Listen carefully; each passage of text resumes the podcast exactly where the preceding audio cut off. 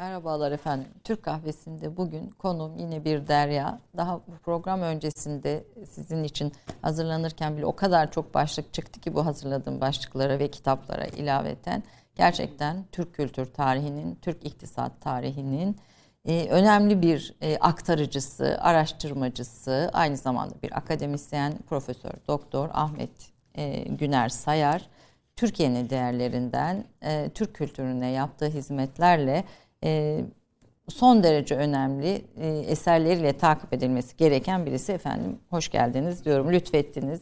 Seyahat ettiniz. Bir başka e, yakın da olsa İstanbul'a biraz daha uzak bir mesafeden geldiniz. Estağfurullah. Bu koşullarda e, hoş geldiniz diyorum tekrar size. Osmanlı'nın son kuşak münevverlerine yetişmiş.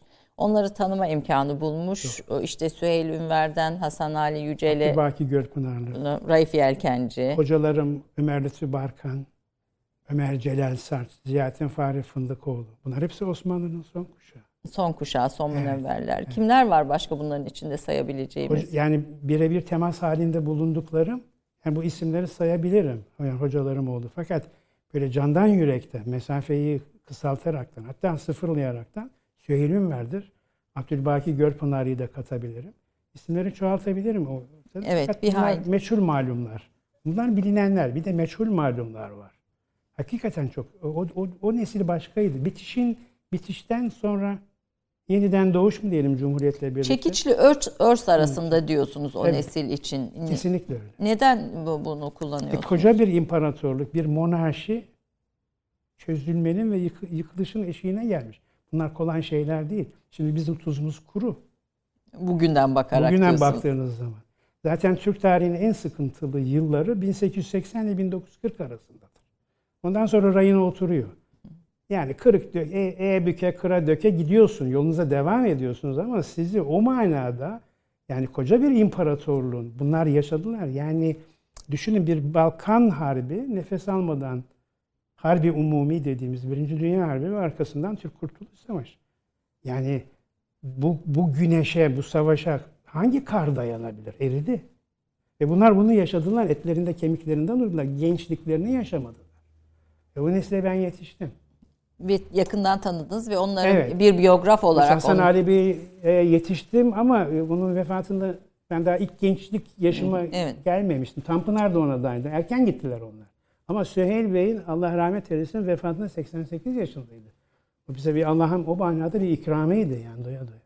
Ee, Sabri Ülgener, Süheyl Ünver ve Terence Hutchison e, doğru Onlar benim hocalarım. Sizin hocalarınız ve sizi e, yetiştiren Ben öyle görüyorum. e, isimler. Çok hoca yetiştiriyor. Çok hocadan istifade ediyorum. O ayrı. Fakat eleğin üzerinde kaldığınız zaman bu iki, iki Türk ve bir İngiliz hocam ortaya çıkıyor. Bunlar beni kafamı bir yere götürüyorlar. Mesela bunların içerisinde Sabri Ülgenleri hem fakültede talebesi oldum hem de asistan, asistanlığını yaptım. Süheyl Bey'le anlatamam. Baba oğul gibi. O 1500'e yakın defteri o- var Süheyl Daha Bey'in. fazla. 1100 küsür tanesi Süleymaniye'den. 440 kadar kızında Ankara'da Türk Tarih Kurumu'nda Uğur Derman Diyarbakır'da askerlik yaparken 1963 senesinde mektuplaşalım Süheyl Bey bir defter mektup tarzında üretti. Bu mektupları bir görseniz. İnanılmaz. Bir, bir bölümünü yayınladı Uğur Bey onların. Bir Amerika'da Amerika mektuplarını evet. yayınladı. Mektupları yayınladı. Defterleri yayınlamadı. Bir de Azade Hanım vardı. Azade Akar şu anda Frankfurt'ta.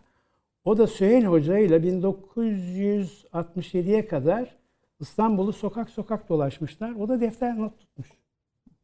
Tek tek bu çeşmeleri, Her şey, eserleri. her şey, her yani şey. bugün aslında eski İstanbul veya İstanbul tarihine, binalara, köşklere, desenlere dair ne biliyorsak Süheyl Ünver'in o notlarından bize aktarılanlar. Çünkü e, zamanla yok oldu birçoğu. Ee, yani bunlar o defterlerin akıbeti bilmiyorum. Kızı Gülbin Hanım'a devredeceğini söylemişti. Azade Hanım pardon bu işi bıraktıktan sonra Hikmet Hüda ben Süheyl Hoca ile tanışıyorum. Benim e, tanışma tarihim 68 senesinin Aralık ayındadır. O, o günden beri vefatına kadar yanındaydım. Ben e, her sözünü yazdım. Ama onun emri üzerine yazdım. Biz yani e, Konuşurken mi yazıyordunuz onları? konuşur, konuşurken yazıyordunuz. evet. Yani bir taraftan dinleyip bir taraftan not tutmak. Bazen başkalarıyla konuşurken de yazıyordum ben. Ama çok istifade ettim her şeyden. Ve bunları Allah izin verirse yayınlayacağım. Ee, şu kitabı böyle şöyle alayım demin gösteremedim. Şöyle göstermek istiyorum. Aslında Süheyl Ünver üzerine yazılmış e, en güzel eserlerden birisi. E, istisnai bir kitap. Mutlaka alıp okumanızı isterim. Hem kitabın e, içeriği itibariyle bütün detaylarıyla bir kültür insanını, nadide bir e, insanı anlatıyorsunuz. E, neden çok özel birisiydi Süheyl Bey? Biraz onu anlatalım. Valla özelliği şuradan kaynaklanıyor. Biraz daha geriye sarmak lazım. Ee, dedem 1910 senesinde Yozgat'tan, aile kökenim Yozgat yani Evet. ata, ata toprağı, İstanbul'a gidiyor. Yozgat'ta Divanlıoğlu Ali Efendi medresesinde okumuş. Arapça falan da biliyor. Fakat İstanbul'da İstanbul Darülfünun Hukuk Fakültesi'nde hukuk tahsili için geliyor. Bu arada iki tane arkadaşı var. Bunlardan biri Kırşehirli Hüseyin Avni Efendi, soyadı Konukman. Diğeri de Maraşlı Ahmet Tahir Efendi, soyadı Memiş. Bunlar can arkadaşlar. Böyle bir kendi aralarında böyle sanki bir ittifak, bir yazısız anayasa gibi bir şeyhe intisap etmek istiyorlar. O günlerde de tabii tekkeler açık dolaşıyorlar. Kendi aralarındaki alınan karar da şu. Şeyh Efendi keramet gösterecek. Göstermezse intisap yok. Böyle. Ben bunu Süheyl Ünver'den dinledim. Abdülbaki Hoca'dan dinledim ve yazdım. Bir de rahmetli Fethi Gemihlioğlu vardı. O da anlattı. Evet. Ondan da dinledim. Şimdi diyeceğim şey şu ki bunlar her tarafı gidiyorlar. Hiçbir yerlere gönülleri kaymıyor. Fakat bir tekke kalıyor. Buraya gelirken yanından şöyle geçtim. Eyüp Nişancası'nda Seyit Abdülkadir Belhi Efendi var. Ona gidiyorlar. Bu üçlü yüzüyorlar böyle. Yozgatlı ekip, Yozgatlı, Kırşehirli ve Maraş. Maraşlı. Dizilmişler böyle. Adamcağız tabii yani bakıyor bunları evladım diyor. Hiçbir şey söylemeden bunlar. Niye geldik şunu falan filan demeden. Siz diyor anlıyorum diyor. Epey dolaşmışsınız diyor. Siz diyor Fatih'in türbesine gidin. Bakın dikkat buyurun. Fatih'in türbesine gidin. Orada türbeden efendi var. O sizi kabul eder. Gidiyorlar. Fatih'in türbesine gidiyorlar. Amiş Efendi, Ahmet Amiş Efendi isminde bir zat-ı mübarek. Önünde Kur'an-ı Kerim açık. Bunlar okunan Kur'an'ı kemale edeple dinliyorlar. Kur'an'ı kapatırken diyor ki, bak, bu okumamdan hasıl olan ecrü sevap sizindir diyor. Aldım kabul ettim diyor. Şimdi ağızlarına açılan bir şey yok, o yok. Telefon yok, faks yok. Ben sana üç kişiyi gönderiyorum. Lafı onları- yok, evet. Yok böyle bir şey. Şimdi işin kırılma noktası bu. Evet. Aldım, kabul ettim. Çok önemli bir yani. Bizim hayatımızı değiştirdi. Evet. Yani beni ailece İstanbullu yaptı. E, Bu arada tabii Türkçeniz de mu- muhteşem. İzleyicilerimizi bu konuda da dikkatini çekmek isterim. İstanbul Türkçesini en iyi konuşan, kullanan isimlerden birisidir. Ahmet Güner Sayar. Hani bunu da bu ifadelerde görüyoruz. Ee, Süheyl Ünver'e tekrar buradan. Dön- Buradan şu şekilde Tekrar dönelim. dedenize geleceğim De- ben. Dedemin vefatında ben adeta yetim kaldım. Ufak yaşta kaldım. Yaşım büyüdükçe bu o, Amiş Efendi ile olan ilişkisini kafam kemiriyor kafam. Etrafı soruyorum. İyi adam, mübarek adam. Hep böyle kenarsız köşesiz laflar. Doyurmuyor beni. Doyurmuyor. Yalnız Yozgat'ta akrabamdan, anneannemle kuzen, Yozgatlılar bilir. Çok mübarek bir insan vardı. İlk mektep öğretmeniymiş. Daha sonra Yozgat marifinde memurluk yaptı. Ahmet Şevki Ergin. Bu zat çok mübarek bir adam. Yozgatlılar bilir. Efendim dedim, böyle böyle dedim. Bir, dedemin dedim bir intisabı olmuş dedim Ahmet abi. Vallahi bak Allah'ın üzerine yemin eder. Adamcağız durdu, başını evvela sağa, sonra sola titredi. Bu ismi duyunca. Ben dedim ne oluyor ya? Fakat ağzı kilitliydi. Çok fazla bir şey söylemezdi. Herhalde muhatabına göre konuşurdu. Ben de yani 20 yaş çizgisindeyim. O günlerde hayat nehrim akmaya devam ediyor. Ee, daha sonra konuşuruz vaktimiz olursa. Elde bir kişi kaldı. Süheyl'im ver. Bir kişi kaldı. Hiç kimse doyurmuyor beni. Ee, işte bunu uzun uzun anlatabilirim aslında. Süheyl Bey'i görmeye gittim. Söyledim, efendim dedim, ben dedim işte falancanın torunuyum dedi. Baktı böyle. Dedi ki, e, siz dedim Fatih Türbedar Amiş Efendi'yi tanıyor musun? Adamcağız hezar fen olduğu için yani merak sahası çok engin, çok geniş. Bir şey söylemedi. Buyurun dedi, oturun dedi. Oturdum. Aynen şöyle bir mesafede. Kalem kağıdınız var mı dedi. Nereden koyayım? Tarihi Enstitüsü'nün o İstanbul Üniversitesi'ndeki merkez binada iki tane hanım vardı. Onlardan biri kağıt kalem getirdi. O anda bakın şu cebinden şu cebinden bir defter çıkarttı. Süheyl Bey. Dedi ki bu amişnamedir dedi. Ben dedi muhtelif ona yetişen muhtelif zevattan dedi sözlerini toparladım dedi. Size yazdırmak istiyorum dedi. Adam ordinarius profesör. Siz bir öğrencisiniz. Allah'ım ya Rabbim nereye sürükleniyoruz? Ne oluyor? Şu sözü yazdırdı. İlk söz olarak Amiş Efendi. Sermayemiz kuru muhabbettir. Ya bunun sulusu olur mu? Olur ha. Tekke şeyhlerini görmüyor musun? İlk, ilk, İlk cümle, sözü bu. ilk cümle buradan İlk başladı. cümle buradan başladı. Ve bu hocanın vefatına kadar devam etti. Ve işte böyle gitti. Böyle devam. Siz iki okulum diyorsunuz. İki e, asistan oldum. iki e, insan var. iki profesör. Birisi Sabri Ülgener. Diğeri de O resmi Ordinarius Profesör Doktor Süheyl Ünver. biri kayıtlı, diğeri kayıtsız. Evet, nüfusa kaydettirmediği oğlu oldu. Ben öyle görüyorum. Evet, evet. bir oğlu olarak da e, aynı zamanda görünüyor.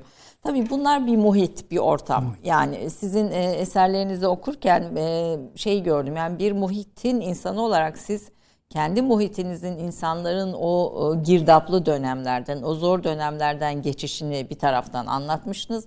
Ama diğer taraftan da Türk meselelerini yani Türk toplumunun yaşadığı meselelere de bakmışsınız. İşte ne bileyim Saf Rahif Yelkenci'yi anlatmışsınız ama yani saflığı anlatırken e, Paranın serüvenini paranın anlat. serüvenini anlatmışsınız. Yani Batı tipi iktisat anlayışının nasıl, e, ge- giremediğini e, anlatmışsınız. Çünkü Raif Yelkenci herkese satmaz demiş kitabı. satmaz. Sahaflarda öyle herkese kitap satmayan esnaf vardı. Yani kitaba ihtiyaç duyanı bilirlerdi. Ona, onun için saklarlardı. Mesela belki değeri 100 lira ama o ona 10 lira. Öyle 10 lira. Aldığı fiyatı çok ufak bir marjinal bir kar yükleyip öyle işte. Yani son sahaf e, kendi kozmosunu koruyan son sahaf. Sahaf, Raif Efendi ile birlikte çok şey bitti. Çünkü adamcağız burada sıkı duralım. Sırf yazma kitap satardı. çok ilginç bir şey. Bugün siz yazma bir eseri almak için Taksim'de 4 yıldızlı otelin otelin müzayede salonunda açık artırmayla gidiyor o kitaplar şimdi. E, Süheyl Bey derdi ki ben Raif'ten derdi 5 kuruşa dedi yazma kitap aldım dedi. Çünkü ona aldığı fiyatla veriyor. O da bir manevi dünyanın içerisinde. Muallim Cevdet, Süheyl Bey, Osman Nuri Ergin, kitapçı Raif Efendi bunlar Mecdi Efendi'nin ekseni etrafında. Bir şeyin için Sermayeleri kuru muhabbet olan insanlar bunlar. e, bir sahaf ama aynı zamanda bir alim aslında bir diğer Okudu, taraftan. her da yazmayı okuduğu için özellikle Yunus Emre konusunda çok önemli bir adam. O dönemde Fuat Köprülü, o da mühim bir insan. 1918 senesinde, 19'da çıktı kitap. e, Türk Edebiyatı'nda ilk mutasavvıflar diye mühim bir eser. Yani, yani Türkolojiyi yabancıların elinden alıyor, Türkleştiriyor. Fuat Köprülü'nün arkasında da onun Ziya Bey var, Ziya Gökalp. Fakat orada e, Yunus Emre'yi Bektaşi yapıyor. Eldeki kaynaklara basarak. Şimdi Raif Efendi bir esnaf. Fakat 1924 senesinde e, taş basması bir Yunus divanı vardır. Onun tıpkı basımını 1924'ün eski harfler de var tabii. Bir Yunus sevgisi var Raif Efendi'de. E, dükkanına geliyor. Şimdi oryantalistler geliyor. Bizde ne diyeyim işte edebiyat fakültesinde tarih okuyanlar, hocalar, edebiyat, eski Türk edebiyatı vesaire. Raif Efendi'nin dükkanına Fuat Köprülü de geliyor. Bir şey olduğu zaman ona veriyor. Şimdi ya biri tek parti yönetiminde çok önemli bir mevkide bir insan. Fuat Köprülü. Öbürü bir esnaf. Evet. Şimdi kıymet harbiyesi ne olabilir? E, bu burada diyorsunuz bir amaç Demeye getiriyor ki o e, Bektaşi ise Bektaşi. Burada kimsenin bir şey itirazı yok. Ama en eski yazma nüsha Yunus Divanı Raif Efendi'nin şansı kitapları. Ne oldu bugün onun akıbetini ben bilmiyorum. Ama işte orada onun siz bunu tasfiye edin diyor. Bakın tasfiye edin diyor. Etmiyor. Bak. O esnada da e, bir genç Abdülbaki Görpınarlı onun çevresinde bunu da gösterelim efendim. bakıyor ki çok çalışkan, cevval, böyle ateşin bir zeka. Ona çok bel bağlıyor. Abdülbaki Görpınarlı çok. Elindeki kaynakları ona veriyor ki yani siz buna göre diyor ne hissediyor bu adamın şeysi. Fakat o da hocasının Fuat Köprülü'nün yolundan gidince ipler kopuyor. Eskilerde küslük ölüm küslüğüne varıyor. Şimdiki gibi değil. Küstümü ciddi küstüm. Oo hem de nasıl? Yani ölüm ölüm küslüğü derler. Bu Anadolu'da çok kuvvetli. kullanılır. Çok kul- kullanılır. Doğrudur, eğridir. Onun için söylemiyorum. Yollar ayrılıyor. Yollar ayrılıyor. Onun da hikayesini Raif Efendi kitabında yazdım. E, Raif Yelkenci. Yetiştim kendisiyle görüştüm. Görüştünüz, yetiştiniz. Burası bir alışveriş yeri değil, bir gönül e, pazarıydı diyorsunuz. Evet, Kitap gönül çarşıya e, düştüğü anda meraklısı için saklanırdı. saklanır. Ve e, o meraklı gelmeden de asla Şimdi e, burada levhaları görünce aklım şeye gitti benim. Sahaflarda bazı müzayedeler olurdu. Müzayedeler. Ya, o çok hazin bir hikaye sahaflar. Yani ben mezara, malım mezada. Bunları yaşadım, gördüm. Yani e, üzülerekten söylüyorum. öldüğü insanoğlu anda bir ip e, bitiyor. İnsanoğlunun hayatı hakikaten yazık Ondan sonra o kitaplar O oraya kitaplar dökülüyor. oraya dökülüyor. Ailenin kendine göre ihtiyacı var falan var. Sahaflarda da böyle şeydi. E, müzayedeler yapılırdı. Bazen levhalar da gelir. Şimdi kitapları satacak. Bakın bu eski terbiye bu. Bu Hoşuma gittiği için söylüyorum. Yaşadığım için söylüyorum. Şimdi adam eline alacak. Diyelim ki bu Na- Naima tarihi. işte altı ciltlik. Bakıyor orada öyle bir levha besmele. Onu bırakıyor. Besmele ile başlayalım dedi. Evvela. bir onda bir adabı, bir Vardı, edebi, vardı. bir bir, Ama bir o insanla kaim yani. O insan gidince o adab artık levhada maddileşiyor, kitapta maddileşiyor. Ruhunu kaybediyor kısaca söyleyeyim. Yani asrımızın birkaç asır daha ileriye doğru gidecek bu bu hengamede kaybeden şey ruhun sıkışması oluyor. İşte belki onu yeniden e, diriltmek, bulmak mümkündür diye o insanın düşünüyorum. projesi. Evet. Yani insanın mesuliyeti, kendi kozmozuna artık yani hitap edebilir, çok rahatlıkla yapabilir bunu. Onu da akşamleyin konuşacağız inşallah. peki, o peki. Ben akşam da bir başka program var. Efendim e, bir başka şey Hasan Ali Yücel sizin. E, Hasan Ali Yücel'in Mevleviliğini Evet. söylüyorsunuz ve Hasan Ali Yücel aslında Türk Milli Eğitim Bakanı olmasının ötesinde Türk eğitim tarihine iz bırakmış. Kesinlikle. Eğitim politikalarına iz bırakmış. İşte ilk Yunancadan çevirileri yapmış, Doğudan çevirileri yaptırmış Yaptırmış. e, yaptırmış bu evi ve bir isim yani Hasan Ali Yücel bizim Klasikleri. milli- evet klasik milli eğitimin e, izi. Fakat siz ona başka bir yerden bakıyorsunuz. Mevleviliğinden bakıyorsunuz. Ama Ayşe Hanım herkes onu komünist diye görünce ve bir de siz ben sahaflardayım. Yani kaderimin değiştiği alanlardan biri orası. Yani 25 kuruşa yerden e, kitap risale aldığım, eski yazımı ilerlettiğim bir alanda siz yerden Hasan Ali adamı komünist derken onun bir de sahaflarda dükkanlar bir ufak minyatür sohbet meclisi. Alınan bir kitap sohbete konu olurdu. Hiç unutmuyorum bir gün birisi geldi e, dedi ki Niyazi Divanı var mı? Çok mühim bir mutasavvuf. Niyazi. Niyazi Mısri. Mısri evet. Ondan sonra. Adam verdi. Ben o, o zaman ben bilmiyorum Niyazi Mısri kimdir bilmiyorum. Kim ya, dükkan sahibi e, zat-ı hakta mahremi irfan olan anlar bizi. Bu fena gülizarına bülbül olanlar anlamaz. Ve çibaki hüsnüne hayran olan anlar bizi. Ben şaşkınlık içerisinde. Neresi böyle? Saflar buydu ama her dükkan değildi ama e, birkaç dükkan öyleydi. Hasan Ali Yücel'in bir İşte, kitabı. Has- işte Hasan Ali'yi orada tanıdım. Komünist diye tanıdım. Ben de iktisat okuyorum. E kafam kafamı karıştıran hadise bir adamın komünist olması değil. Yerde Allah bir diye bir 200 beyitlik bir mesnevi buluyorum. Hasan Ali Yücel 1961 e, 26 Şubat 1961'dir vefatı. Vasiyeti gereği vefatından sonra yayınlanıyor kitap. Daha sonra da yayınlanmadı. Son senelerde galiba e, çıkmış. Ben görmedim. Şimdi onu aldım. Tanrım sana derim ki birsin. Kimdir birsin diyen bilirsin. İmanı adın yeter tanıktır. Kalbiyle inanmayan sanıktır diyor. Ya dur, bakalım nereye gidiyoruz falan filan. Kalbiyle inanmayan Allah, sanıktır diyen kalbiyle bir inanmayan inanmayan sanıktır. sanıktır. Sen bir dakika duracaksın. İşin içerisinde girince başka bir dünya çıktı. Şimdi dünyalardan biri, bunu da yazdım. Annem e, Ankara'da İsmet Paşa Kız Enstitüsü'nde okurken dedem Ayaş'ta hakim. Kaderimizde hep ortam oldu. Bakın dikkat. E, dedi ki anneme sordum böyle dedi ki oğlum dedi ben annem de el işleri çok güzel ben kaneveçe falan filan oya falan onlar çok güzel yapardı. O tığ işleri falan. Geldi dedi teftişe dedi. Marif vekili sene 1939 yeni ilk ilk ayları. E, benim dedi yaptığıma baktı dedi yaptığım dedi işe dedi. Hocaya sormuş hoca hanım demiş talebenize kaç veriyorsunuz? Bakın şu. Bunu demiş tam numara yapın demiş. buradan anlıyorum ki emeğe, kıy- emeğe kıymet veriyor. Bu çok Evet. emeğe kıymet Sonra babamın babamla babama şey yaptım. Ee, Baba dedim bu adamcağızın dedim böyle denildiği gibi değil. Bunun dedim bir derviş yanı var.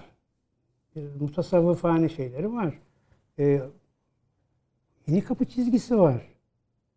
Dedi ben dedi bir canla konuşayım. dedi. Bunlar bir de bunların bir de şeyleri var. Meyhane arkadaşlıkları. var. Tabii şimdi o, o fazla geleceğiz. Aynı zamanda Ahmet Güner Sayar efendim ben Baş Sayar'ın e, oğlu. Evet. Yani bir tarafta mutasavvıf bir dede Evet, ve ve de onların gönül sohbetleri öbür tarafta Abbas Sayar e, Yani o- Yılkatı romanıyla ve Yılkatı. şiirleriyle bilir. Sol, sol diyelim değil mi? So- Sol Ya anlamazlar ya solu falan anlamak kolay mı Allah aşkına? Ayşe Hanım bu işi yani Ricardo'yu bilmeden Marx anlaşılmaz. Bunlar ben bunları ben bunların hepsini şu şu adam var ya şu adam. Terence Hutchins. evet. Benim talebeliğimde derdim ki Hutchins'ına siz Marx'a karşı çok saygılısınız. Marx'a karşı çok ama sizin duruşunuz anti Marksist. dedi ki Sayar dedi adam dedi "evet, çok çalışmış e, iyi bir düşünce tarihçisi dönemine göre dedi. Artı değer teorileri. Türkiye bilmiyor. Marx'ın o üç ciltlik artı değer teorileri kitabı var. Ricardo'yu falan da çok iyi anlatır. Şunu söyle. Ben dedi Marx'la uğraşmam. Ricardo'yu ters yüz edersem dedi onun düşünce dünya, iktisat düşüncesini Marx biter. Bak söylediği bu. E, yani Türk solcuları e, Bilmiyorlar. Türk solcuları evveli ve ahiri olmuyor. Evvelini demeyelim de artık evveli karmaşa içerisinde yani sistematik Marx'ın düşüncesini sistematik bütünlüğe oluştur- oluşturan Ricardo'dur. Yoksa istismar dün de var, bugün de var ve yarın da ve yarın olacak. da olacak. Metafizik. Ve sadece bizim aldandığımız yahut aldatılan nokta pek haklı olarak tabii. Zannediyoruz ki, zannetmiyoruz da. Yani işveren işçiyi, ilişkisi. toprakta da işte ağa ırgatı istismar. Doğru. Bu doğru. İyi de bir de insanların aşk, sevgi, iman dünyaları var. Oradaki istismara ne diyeceğiz? Marx ne diyor ona? O üst yapı, Sonra- altyapı kurumları Artık olarak Yok yok. onları klasik hemen sınıflandırıyor. Efendim peki e, Abbas Sayar kısmına döneceğim babanız Peki. e, babanıza döneceğim. E, bu şey bu Hasan Ali Yücel bahsini bitirmek istiyorum. Hasan Ali Yücel'in Mevleviliğini Evet. yazıyorsunuz bu kitapta. E, tasavvuf dünyasını Şimdi yazıyorsunuz. burada yazmamda Ayşe Hanım, yani ben evlilik yoluyla Mevlevi bir aileye intisap ettiğim evet, için, eşiniz eş, eşimden dolayı. Yani oradaki kültür zenginliğini başka bir damarda ben Hazreti Mevlana'yı biliyorum. Dedem vefatından önce bana Kur'an'ı hatmettirdikten sonra işte Abdülbaki de oradan zihnime takılan, takılan isimlerden biri oldu. Dedi ki e, varlık sene 1958 Mart. Unutmuyorum o kadar hayatıma işledi ki e, sen dedi git dedi caddedeki kırtasiyeciden dedi Abdülbaki Görpınarlı'nın dedi Mevlana kitabı vardır dedi. Onu al beraber okuyalım. E, Hazretin hayatı çok kolay. Belh'ten çıkıyor, kona göçe işte Konya'ya kadar geliyor. Bu hikayeyi anlamada, anlatmakta şeyim. Tamam fakat Mesnevi'den seçmelere girdiğim zaman aşkın usturlabıdır dediğim zaman bir adam 12 yaşında bu aşkın usturlabı falan. Dedim mübarek de hiç ağzı böyle duruyor. Poker face böyle duruyor karşımda. Ben onun yüzüne bakın ne demek bu? Meğerse o biliyor, biliyor bir şeyi biliyor ki bu iş bu iş şimdi bu kadar iyi bundan sonrası yürür. Hakikaten yürüdü. Eserlerini toparladım falan. Yani bir gün Abdülbaki Hoca'dayım. Sohbet ediyoruz. Dedi ki bana Ahmet Can dedi yarın Mah-ı Mübarek'in birinci günü dedi. Güzel. Ben dedi Hazreti Mevlana'nın dedi ailesiyle dedi iftarda olacağım dedi. Hı. Dedim ki efendim dedim Hazretin soyundan dedim aramızda kimseler var mı dedim. Başladı ana, ağladı, ağlamaya başladı. Abdülhalim Çelebi'yi anlattı onun hikayesini. Çok üzüldüm. Böyle beyaz sakalları vardı. Gözlerinden yaşlar böyle sakallı. Ve çok duygu dolu bir insandı. İşte olayların akışı, olayların akışı ben eşimi Süheyl Bey'in yanında tesip falan yapardı o da. Onun öğrencisi o vesileyle tanıdım. Süheyl Bey de muvaffakat etti yani onu da söyleyeyim. Efendim eşi Mevlana'nın 22. Kuşak. kuşaktan torunu Nesli Pir Hanım. Nesli. İsmi de Nesli. Nesli Pir. Pir. Evet ismi de çok hoş dikkat e, çekti. Evet. Nesli Pir Hanım sahiden çok hoş güzel de bir isim. Evet buyurun. İşte o aile içerisinde tabii ben çok yani, e, yani diğer da, diğer damatları izah etmek için söylemiyorum ama ben çok meraklıydım. Kimler var? Gelenler, gidenler. Kapı büyük. Hakikaten kapı. Meraklı şekilde orada insanları tanımaya başladım. Ama işte Allah'ın dünyası. İşte bu yeni kapıda e, Abdülbaki Baykara'nın torunu Baki Baykara bana yardım etti. Evet. Bu mevzuya oradan girdi. Hasan Ali Yücel meselesi. Vardı kafamda vardı. Ee, Hasan Ali Yücel ile ilgili birçok şey yazılmıştır ama tasavvuf dünyası ve Mevleviliği konusu ilginç bir konu.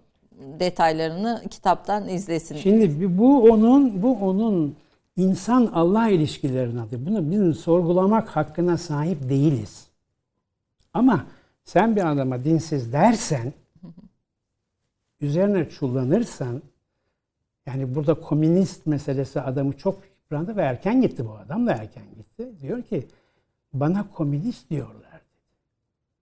Ben dedi onları dedi Hazreti Muhammed'in şu sözüne dedi bırakıyorum dedi. Onlar onun hesabını versinler. Öyle işittiği her şeye inanana bu günah yeter. Çok doğru bir laf. Evet. Ve sonuna kadar mesela köy enstitülerine savundu. Sonuna kadar, hayatının sonuna kadar inandı. Neye inandı? Çünkü Cumhuriyete gelen Osmanlı'dan gelen münevverin sayısı yüzde üç. Bunu söylüyorsunuz. Bu çok az bir rakam gelmiyor. Çok az bir rakam. Ama taş gibi adam o. Yüzde üç götürüyor zaten. Türkiye'yi kaç kişi idare ediyor? Tüm Cumhuriyeti o ilk kuruluşta o yüzde üç götürdü diyebilir onun miyiz? Içe, ama onu biraz daha genişletiriz. Çünkü onun içerisinde askeri sivil bürokratının da askeri Ama ben münevverler var. açısından. Münevver olaraktan şey rahmetli Sabri Bey de söylerdi. Derdi ki Cumhuriyete intikal eden Osmanlı'dan gelen askeri kadronun Türkçelerine bak derdi. Mesela İnönü'nün Türkçesine bak. Çok güzel. Aynı Atatürk'ün zamanda münevverler yani aydınlar. Tabii, resim, resim dersleri bile var. Fransızca dersleri alıyorlar. Asker iyi yetişiyor. Tahmin ederim bugün de öyledir. Ben o iç örgüsünü bilmiyorum yani ama ha bizimki gibi bizim durumumuz gibi değil. Estağfurullah efendim, estağfurullah. Sizin yetişmeniz ayrı. Hem muhiti hem e, üniversitesi eğitimleri ayrı bir konu. Efendim kısa bir reklam arası. Reklam arasından sonra Bir başka komünist olarak nitelenen, komünist sözünü tabii tırnak içinde kullanıyorum. Şeyh Bedrettin üzerine e, çalışmasında biraz hocamın değineceğiz. Tabii birçok kitap var masamın üstünde. Bir de Milliyetçi Hareket Partisi Başkanı Sayın Devlet Bahçeli'nin emriyle hazırlanan İnsanlığın Huzuru isimli bir eser var hocamın başkanlığında hazırlanan. Bunu da biraz konuşacağız. İnsanlığın huzuruna giden yolu açan anahtarları. Kısa bir reklam arasından sonra buradayız efendim. 30 saniye reklam arası. Türkiye'nin tek haftalık haber dergisi Gerçek Hayat, gündemi yakından takip ettiği dosya ve röportajlarıyla her pazartesi okuyucusuyla satış bayilerinin raflarında buluşuyor. Gerçek Hayat artık sayfalardan dijitale taşıyor. Sayfalara sığmayan yazılar, röportajların perde arkası, interaktif içerikler. Gerçek Hayat artık size daha yakın. Tüm içeriklerden ilk haberdar olmak istiyorum diyenler. Gerçek Hayat, GZT'nin sosyal medya hesaplarına davet ediyor. Reklam arası sona erdi.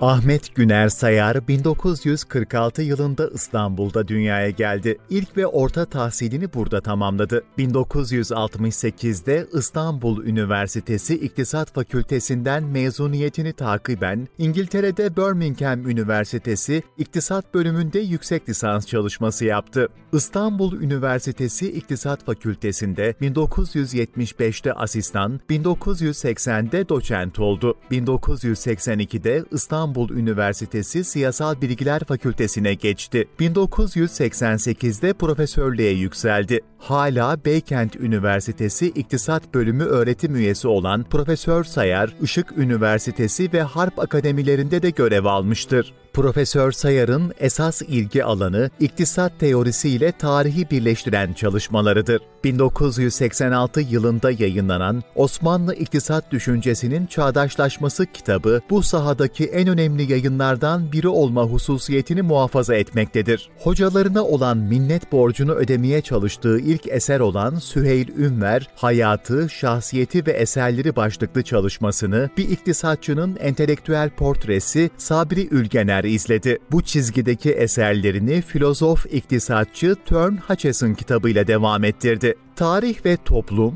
Toplum ve Bilim, Türkiye Günlüğü, Toplum ve Ekonomi, Dergah ve Türk Yurdu gibi dergilerde makaleleri yayımlandı. Yayımlanmış eserlerinden bazıları şunlardır. Osmanlı'dan Cumhuriyete portre denemeleri, Osmanlı'dan 21. yüzyıla ekonomik, kültürel ve devlet felsefesine ait değişmeler, Hasan Ali Yücel'in tasavvufi dünyası ve mevleviliği, iktisat metodolojisi ve düşünce tarihi yazıları, çekiçle örs arasında Mehmet Akif Ersoy, Abdülbaki Gölpınarlı, Sahaf Raif Yelkenci, Velayetten Siyasete Şeyh Bedrettin ve Yusuf Mardin'den Ahmet Güner Sayar'a mektuplar.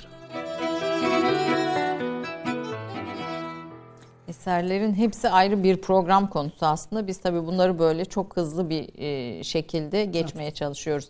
Dedenizden çok söz ediyorsunuz. Çok, çok, çok. Eserlerinizde de çok söz ediyor. Hatta dedemin e, muttaki dervişliğiyle babamın evet. rindi mecnunluğu. Ya, ya. Ee, yani bu, bu ifade de muhteşem bir ifade. Dedemin muttaki dervişliğiyle babamın rindi mecnunluğu arasında geçti çocukluğum diyorsunuz. Evet. Ama ne yapalım ki ben biten bir rüyanın sonunu yakaladığımı ifade edip bu da benim bir kişisel tarihimin ikramıdır evet. diye yorumluyorum diyorsunuz. Biraz bu ikramı bu iki tarafın sizdeki e, ne diyelim ortaya çıkarttığı e, terkip mi diyeyim? Terkip mi, kişilik mi artık onu diyemedim. İmanat hatası da değil. Estağfurullah. Terkibi konuşalım efendim. Buyurunuz. Peki. Şimdi efendim yani elimizde bir şey yok. Dünyaya geliyoruz anne ve babalarımız. Onlar da anne kendi annelerinin babalarının ürünleri.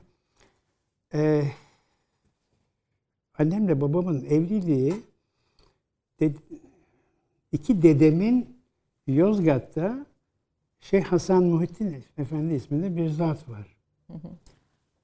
Onun dervişleriymiş.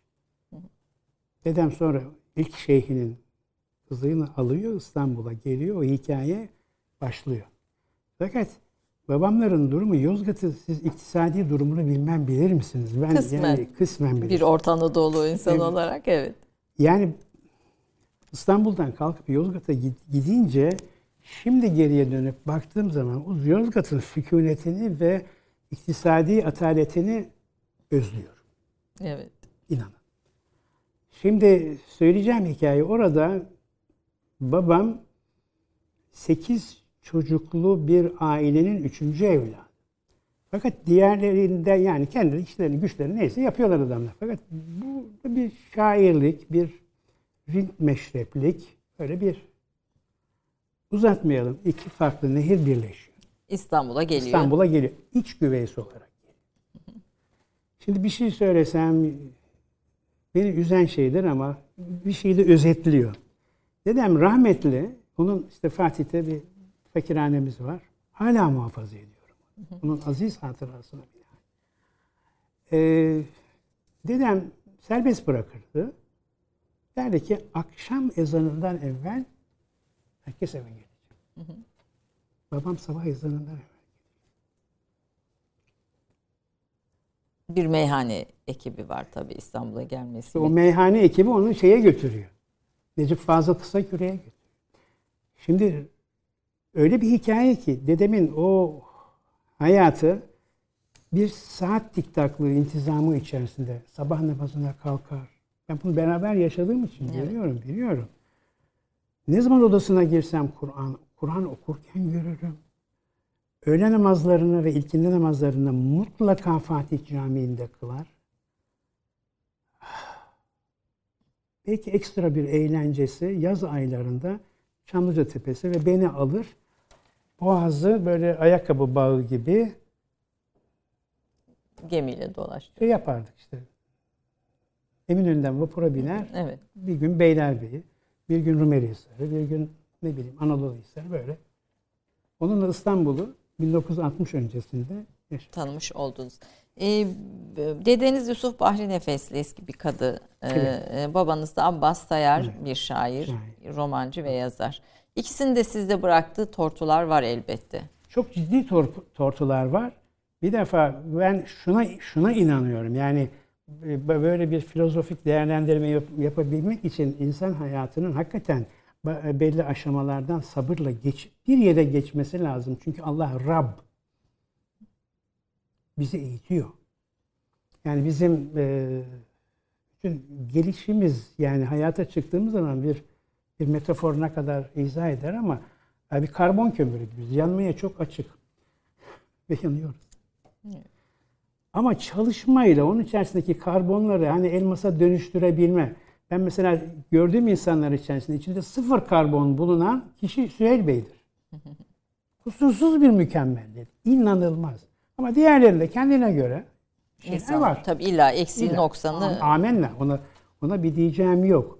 Ya şunu gördüm ki mesela bir, bir bir elektrik santralını düşünün. Oradan elektrik geliyor, evinize geliyor, size geliyor.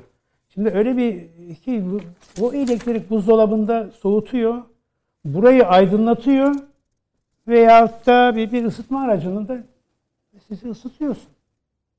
E, aynı kaynak bunlar. Sonra anladım ki kendi kendime böyle farklı üç damarın bir kanala doğru gitmesi bizi başka bir yere götürüyor. Evet zaten sizi tanımlarken e, bir sürü e, akarsunun aktığı bir nehir gibidir e, diye tanımlıyor bir dostumuz. Ha, an- Ee, an- Ahmet. Kalın evet yani bir, bir sürü bir sürü şeyden beslenen bir nehir gibi bir sürü Çok akar. açıktım, zihnim çok açık. Mesela liberalizmin ne olduğunu bu, buradan buradan gördüm. Evet yani burada liberalizmin ne, ne olduğunu derken e, sizin hocanız aynı zamanda Keynes'in talebesi. Keynes'in öğrencisi. Key- evet, Keynes'in Cambridge'de. talebesi oradan geliyor. Efendim tekrar babanıza dönersek. Evet. Abbas Sayar'dan e, şiirler, romanlar. e, Kısalım sesini önemli değil. Tamam. Bazen ben de unutuyorum efendim. Affedersiniz, Yok estağfurullah. Bazen Evet. ben de unutuyorum. Ee, Abbas Sayar'dan e, bir şiir okuyun desem okur musunuz? Onlarca okurum, yüzlerce okuyayım. Bir tanesini seçin bize. Ben bu dağda kuş olmadan vurulandan biri oldum. Hayalimde düş olmadan görülenden biri oldum. Gün çok ağırdı erkenden. Sıyrıldım tenden bedenden. Kendine sahipsiz bir benden. Sorulandan biri oldum. Elim avucumda tutmadan. Kendimi kendim gütmeden. içime adım atmadan. Yorulandan biri oldum hayat avu kör tasına hiç keder duymaz yasına, hocanın kar helvasına karılandan biri oldu. Aman yarabbim. Ben şu yandan kapatalım isterseniz. Yanda yanda bir kapatma şeyi Tamam yok. kapat. E, Tuşu olması lazım. Şimdi bu bu ses Yunus Emre'yi Aşık Veysel'e bağlayan Orta Anadolu. Kalıplar aynı hece. O ses nerede sola bağlanıyor peki? Sola bağlanmıyor. Bağladık. Babamın babamın problemi ben aşağı yukarı bu sanatkarların e, dünyası normallik, anormallik veya sürnormallik çizgisine oturtmayayım ama farklı. Evet. Oturmaları bile farklı. Dış aleme dünyalara bakın. Ressamlık, bir, bir, bir dağınıklık, bir bohem. Bu, bu var, fıtratında var. Yani taşıma su değil. Biz bunun yani ailece sıkıntısını çektik. Ama buraya gelip onları konuşmak Tabii, değil. gerek Ama şu şiir, Muhteşem bir Orta Anadolu dili. öyle güzel aruzda şiirleri var ki gün ışığı üstüne gelen andan usanmaz. Aydınlık ve karanlık ki zamandan usanmaz. Sabır ateşte değil onu yutan mavide. Bacalar gök kesilen bir dumandan usanmaz. Öyle bir bağlanışı var ki insanın hayata. Ucu sürünmek olsa ömür candan usanmaz. Her şey bizim için bu çok büyük oluşta. Ağaç yaprak dal yeşil insanından usanmaz. Muhteşem. Değil mi? Yani muhteşem. Yetenek muhteşem. İnan bakın bir gün böyle baba baba oğul konuşuyoruz.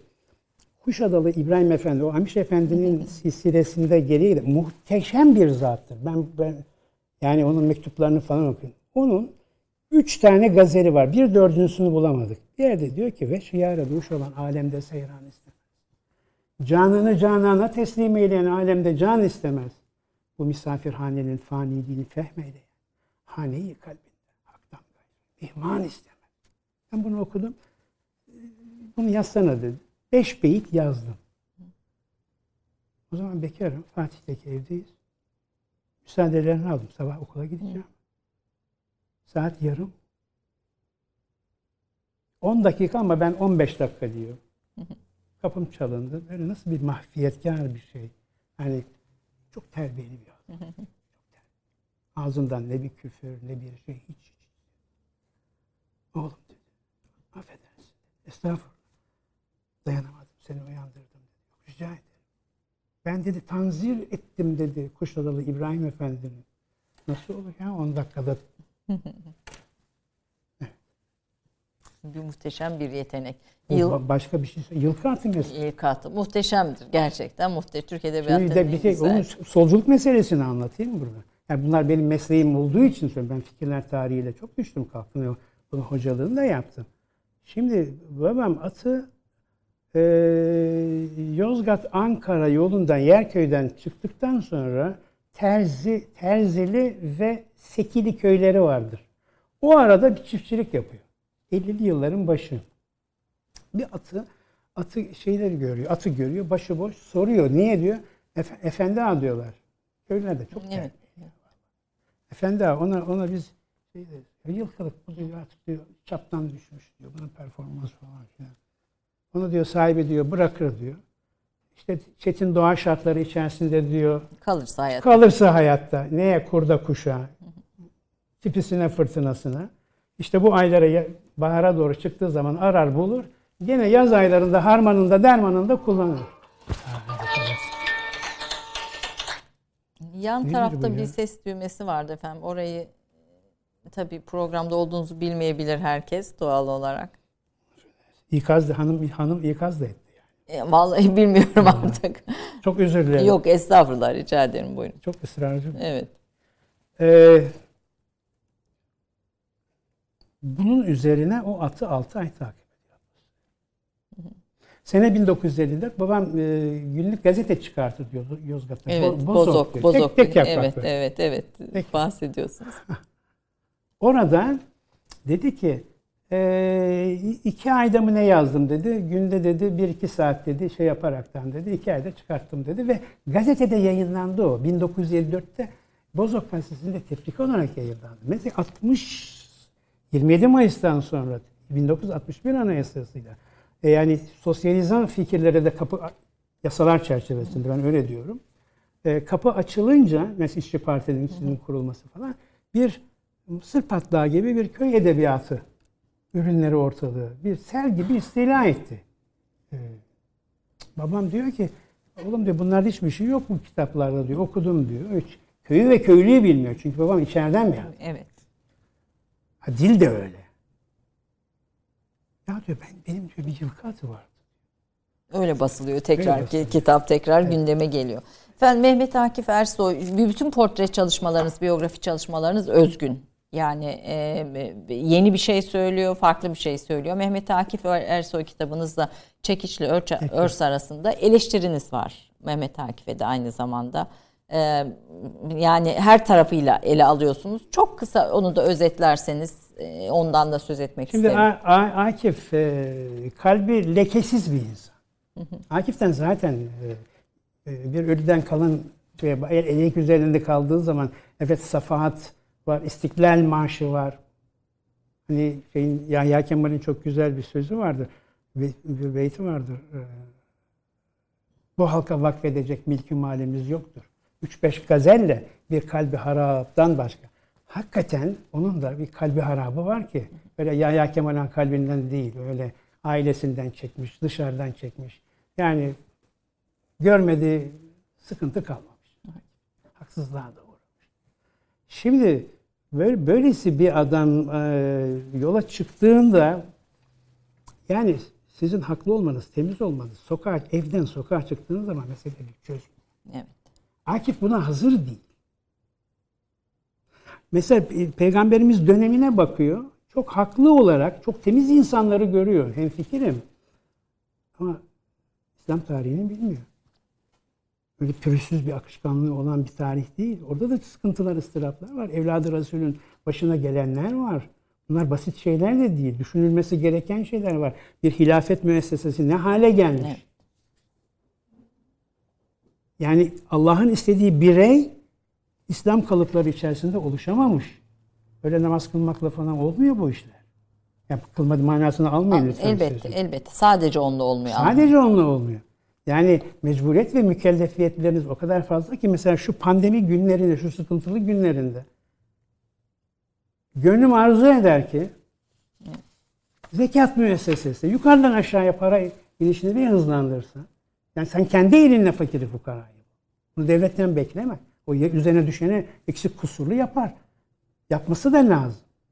Ama bu senin bireysel Ama bu olarak senin sorumlu- bireysel olarak senin sor- sorumluluğun. sorumlu. Sana sana bir mükemmel vücudu bahşeden Allah sana seni çalıştırıp milyonlarca lira kazandırıyor ise helal helal kazanç için söylüyorum. Bunun kırkta bir senin değil. Evet. Yoksa musalla taşına gelip nasıl biliyordun, iyi biliyorduk falan filanla bu işler yani olmuyor. Yani sen parayı yığmakla bir batılı adamdaki Adam Smith mantığında yürüyenle hiçbir alaka, hiçbir farkın yok. Ekonomiye geleceğim çünkü Evet, bu. Osmanlı İktisat Düşüncesi'nin Çağdaşlaşması kitabını 10 yılda yazdığınızı söylüyorsunuz. Evet, bu, şurada gö- gösterebiliyorsa arkadaşlar onu- ben şöyle alayım. Bugün gayet hareketli bir program. Telefonlar, kalkmalar filan. Böyle efendim. Bu kitap Osmanlı e, İktisat Düşüncesi'nin Çağdaşlaşması. 10 yılda kaleme aldığınız bir eser. Aslında buradan yola çıkarak biraz iktisat e, Osmanlı'nın 21. Ama Akif'i daha bağlayamadık ki. bağlayacağız. Osmanlı'dan Bağlayacağız 21. yüzyıla yine bunun devamı bir kitap. Bu ikisini de öneriyorum. Akif'i bağlayıp buna geçelim diyorum Peki. efendim. Buyurunuz. Şimdi Akif tabii evden sokağa çıkınca Akif de şunu gördü. Akif'in Akif tuttuğu işte başarı. Şey şiir mi yazıyor? Başarılı. Aruz'u Aruz'u Türkçeleşti. Başarılı. O dönemin en önemli şairi Cenab Şahabettin. Türkçe'de mutedit Türkçenin enfes uslubu Cenab Şahabettin'de var. Diyor ki Akif diyor. Güzel açtı.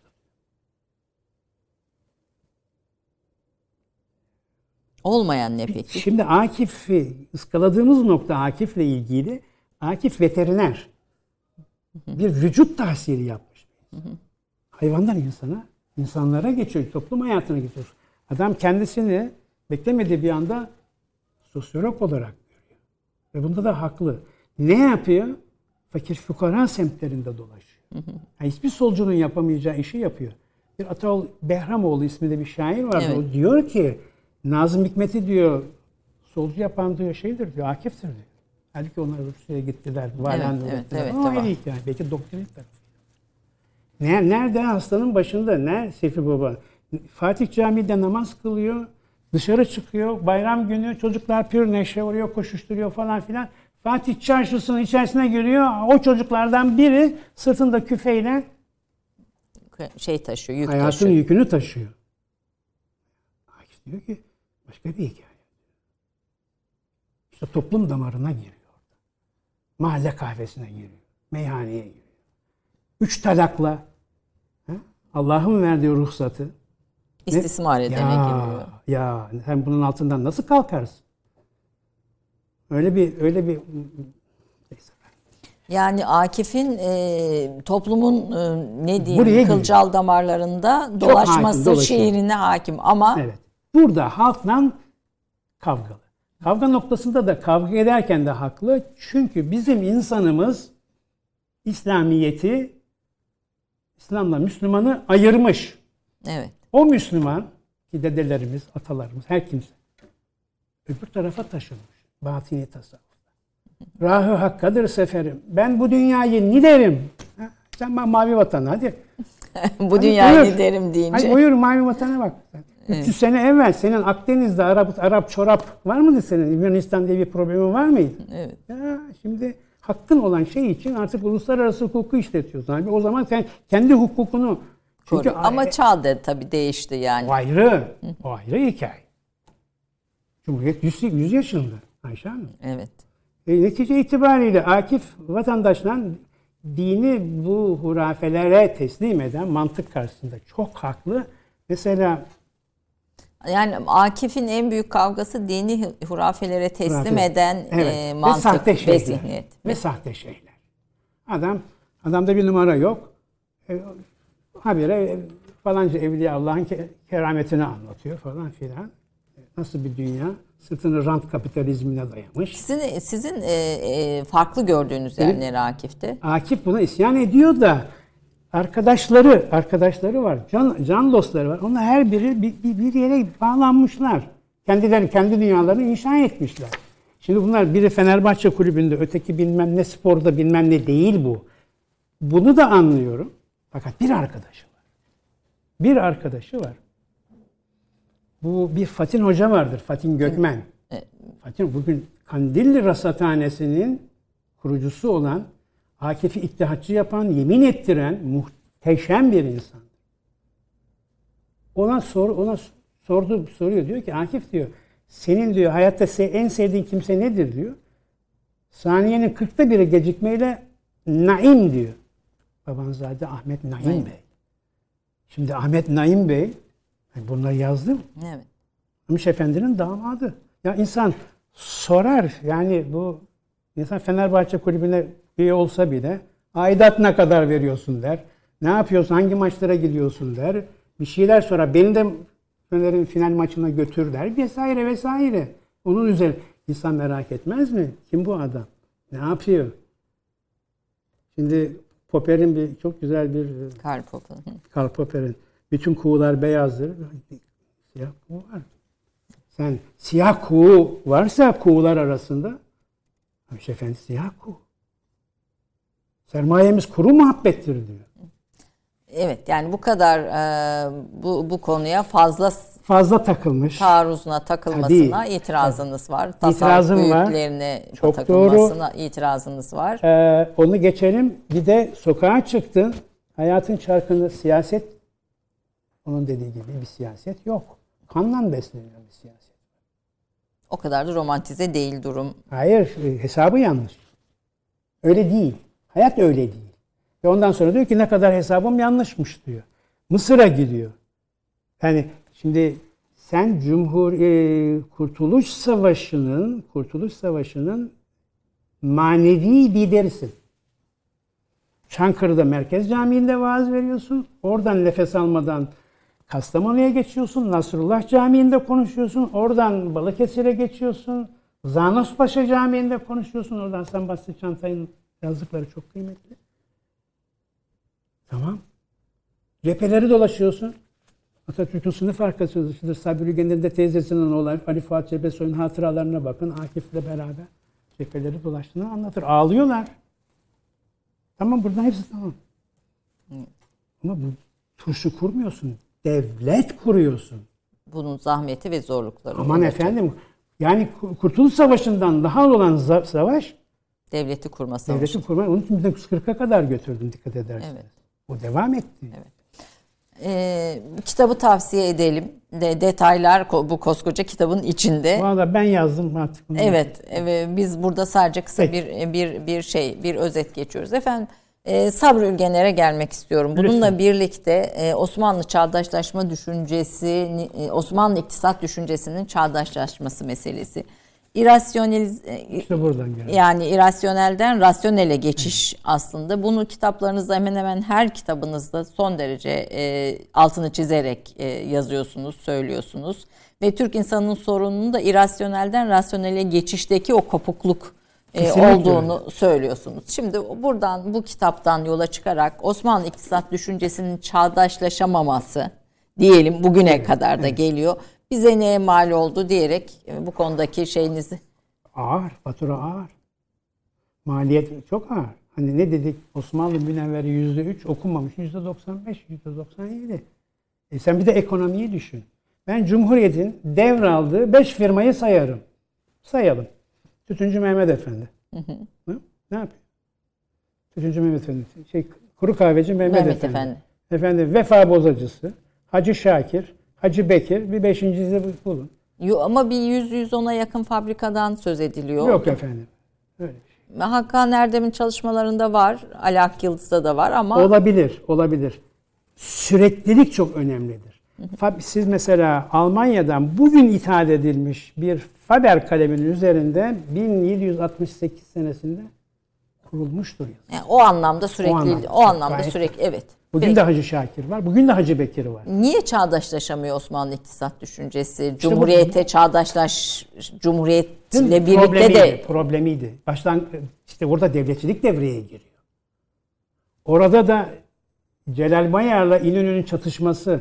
İnönü taş devri devletçisi. Öteki acaba piyasaya biraz işte daha esnek bireysel girişimi devlet desteğiyle sermaye birikimini bu taraftan bireysel girişimi teşvik eden bir kafa- yapısı vardı Ce- Celal Bayar'da. Evet yani bu mirası bu mirası nasıl götürdü? Devletçilik de 1980'e kadar götürdü. İşte Turgut Özal rahmetli. O ciddi bir e, de- devletin sırtındaki verimsiz sektörleri tasfiye etti. Bireyin yapması gereken işler var.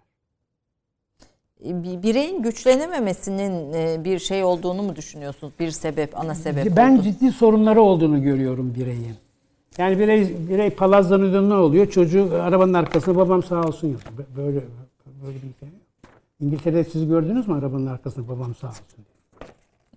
Bunlar rahatsız edici şeyler. Ee, bunu, bunun aşması, aşılması meselesinde çok gay- gayret sarf edilmiş bir fikri ciddi may- mayalanmalar da var. Ama burada başarı kabul etmek gerekir ki ben Türk tarihini de in- incelediğim kadarıyla değil mi?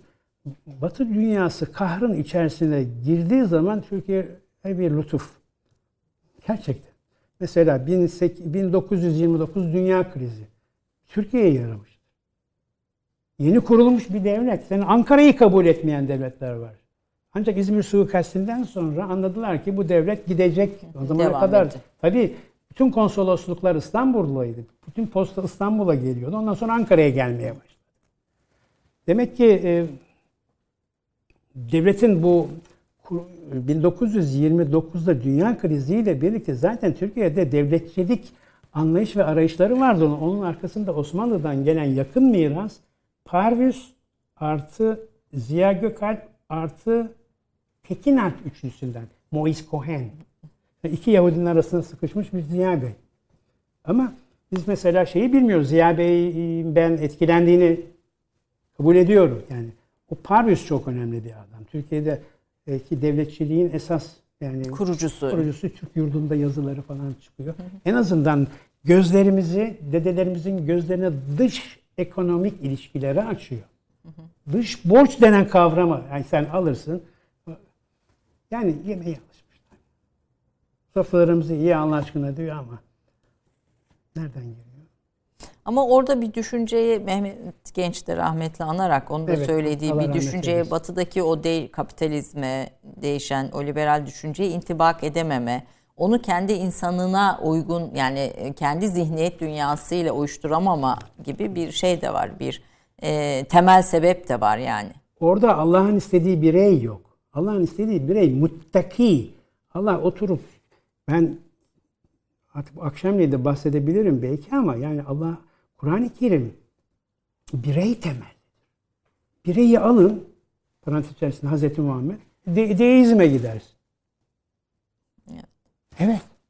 Sana te- Allah'ın tebligatını kim yapacak? Dünyaya geldin.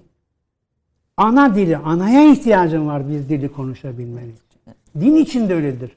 İnsan çok önemli.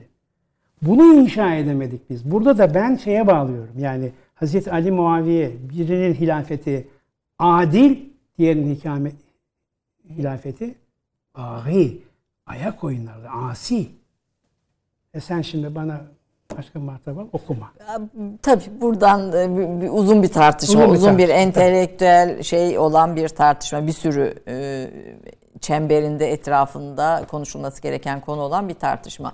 E, bir iktisatçının entelektüel po- portresi Sabri. Sabri Ülgener. E, asistanı oldunuz iktisat fakültesinde. evet, E, Sabri Ülgener'in bizim için önemi neydi? Ne yaptı Sabri Ülgener? Yani işte o batıdaki değişim, kapitalist dünya, liberalleşme filan, başka bir iktisat zihniyeti. Bu zihniyeti bize tercüme mi etti? Veya nasıl bir yol açtı? Bizim zihniyet dünyamızda nasıl bir değişikliğe sebep oldu? Buyurun. Şimdi Ayşe Hanım, e, sizin de vurguladığınız gibi ben yani Gö- Göknizem yani bunu boşuna kazanmadım ben. Sabri Bey'in anne tarafı aklı selimde gidiyorlar. Asker. O bahsettiğim çözülmede bu Türkiye ne olacak diyen adam. Bu- Burada şöyle bir parantez açayım. Ee, Değerli hocam Ahmet Güner Sayar'la konuşurken hep şöyle bir bir portre yazarı da olarak aynı zamanda bir iktisatçı olmasının ötesinde şöyle bir parantezi bize sürekli açıyor. Bir şey söyleyen kişinin geçmişi kim? Çok önemli. Anne, hangi anne babadan, hangi aileden gelmiş? Yani bize hep sürekli bir arka plan açarak konuşuyor. Bir arka plan penceresi açarak konuşuyor. Buyurun Hep Sabri otu- otu çek köküne bak derler. Sen bu çınarı nasıl çekip yerinden alacaksın? Kolay mı Türkiye ile oynamak? Oynuyorlar doğru. Oyna. Şimdi Sabri Bey'e baktığım zaman anne tarafı asker ve aklı selimde gidiyorlar. Silahların modernizasyonu, askerin teçhizatı vesaire. Baba tarafının öyle bir problemi yok. Babası, dedesi Nakşibendi Şeyhi. İsmail Necati Efendi. Babası Türkiye Cumhuriyeti'nin İstanbul'un ilk müftüsü Mehmet Fehmi Efendi. O ofiste aşağı yukarı 20 sene kalmış. Şimdi Sabri Bey'in o muhteşem terkibi bu, bu, bu damarlardan besleniyor. Hepsinin hakkını veriyor. Hepsinin hakkını veriyor.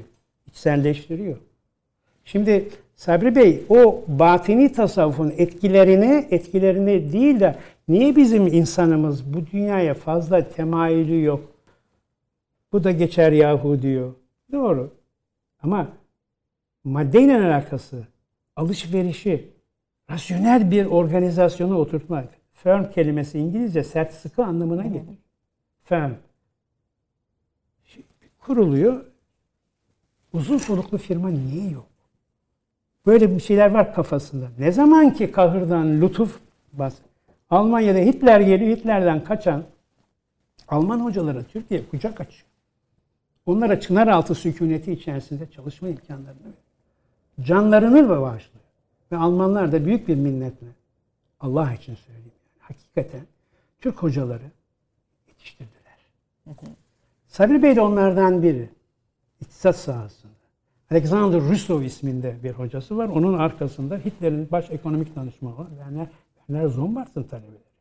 Max Weber'in talebeleri. Ve müthiş adamlar. Müthiş Onlar adamlar da bunlar. hepsi. Yani Bunları gördükten sonra Yani kapitalizmin tarihini yazan adamlar yani tarihini yazmakla kalmayıp içini e, görüyor. gören Sabri Bey adamlar. oradan süngerliyor bunu, bu olayı alıyor. Zaten e, derdi ben orta mektepte Schiller'i okuyacak kadar Almancam vardı derdi.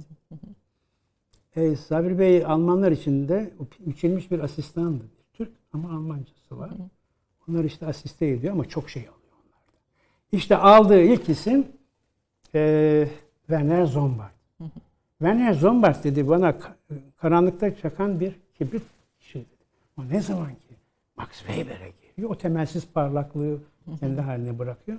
Max Weber, Max Weber'in protestan ahlakı ve kapitalizmin ruhu adlı bir kitabı var. Evet. Onu içselleştiriyor. Soruyu bu defa içeriye soruyor. Biz niye? O Mehmet Genç'in sorusu. Aslında Mehmet Genç'te ihtilafları var. Evet, ben diyecektim. Çok, çok terbiyeli bir insan. Allah rahmet eylesin. Fakat e, aşı, aşırı bir şekilde e, her şeyin arşivlerde olduğunu, o ceviz sandığın açılmasının zaruretine inanırım ama her şeyin orada mukayyet olduğunu kabul etmem. Yani Allah'ın dünyası öyle bir dünya ki Sabri Bey, Sabri Bey iki, iki fırça darbesiyle bize divan edebiyatından bir iki beyitle çok önemli şeyler söylüyor. Biraz evvel okudum. Rahmi hakkıdır seferim. Ben bu dünyayı ne derim diyorsa bunun sen hangi kayıtlarını tutacaksın? sen? Bu adamdan senin hesabın yok.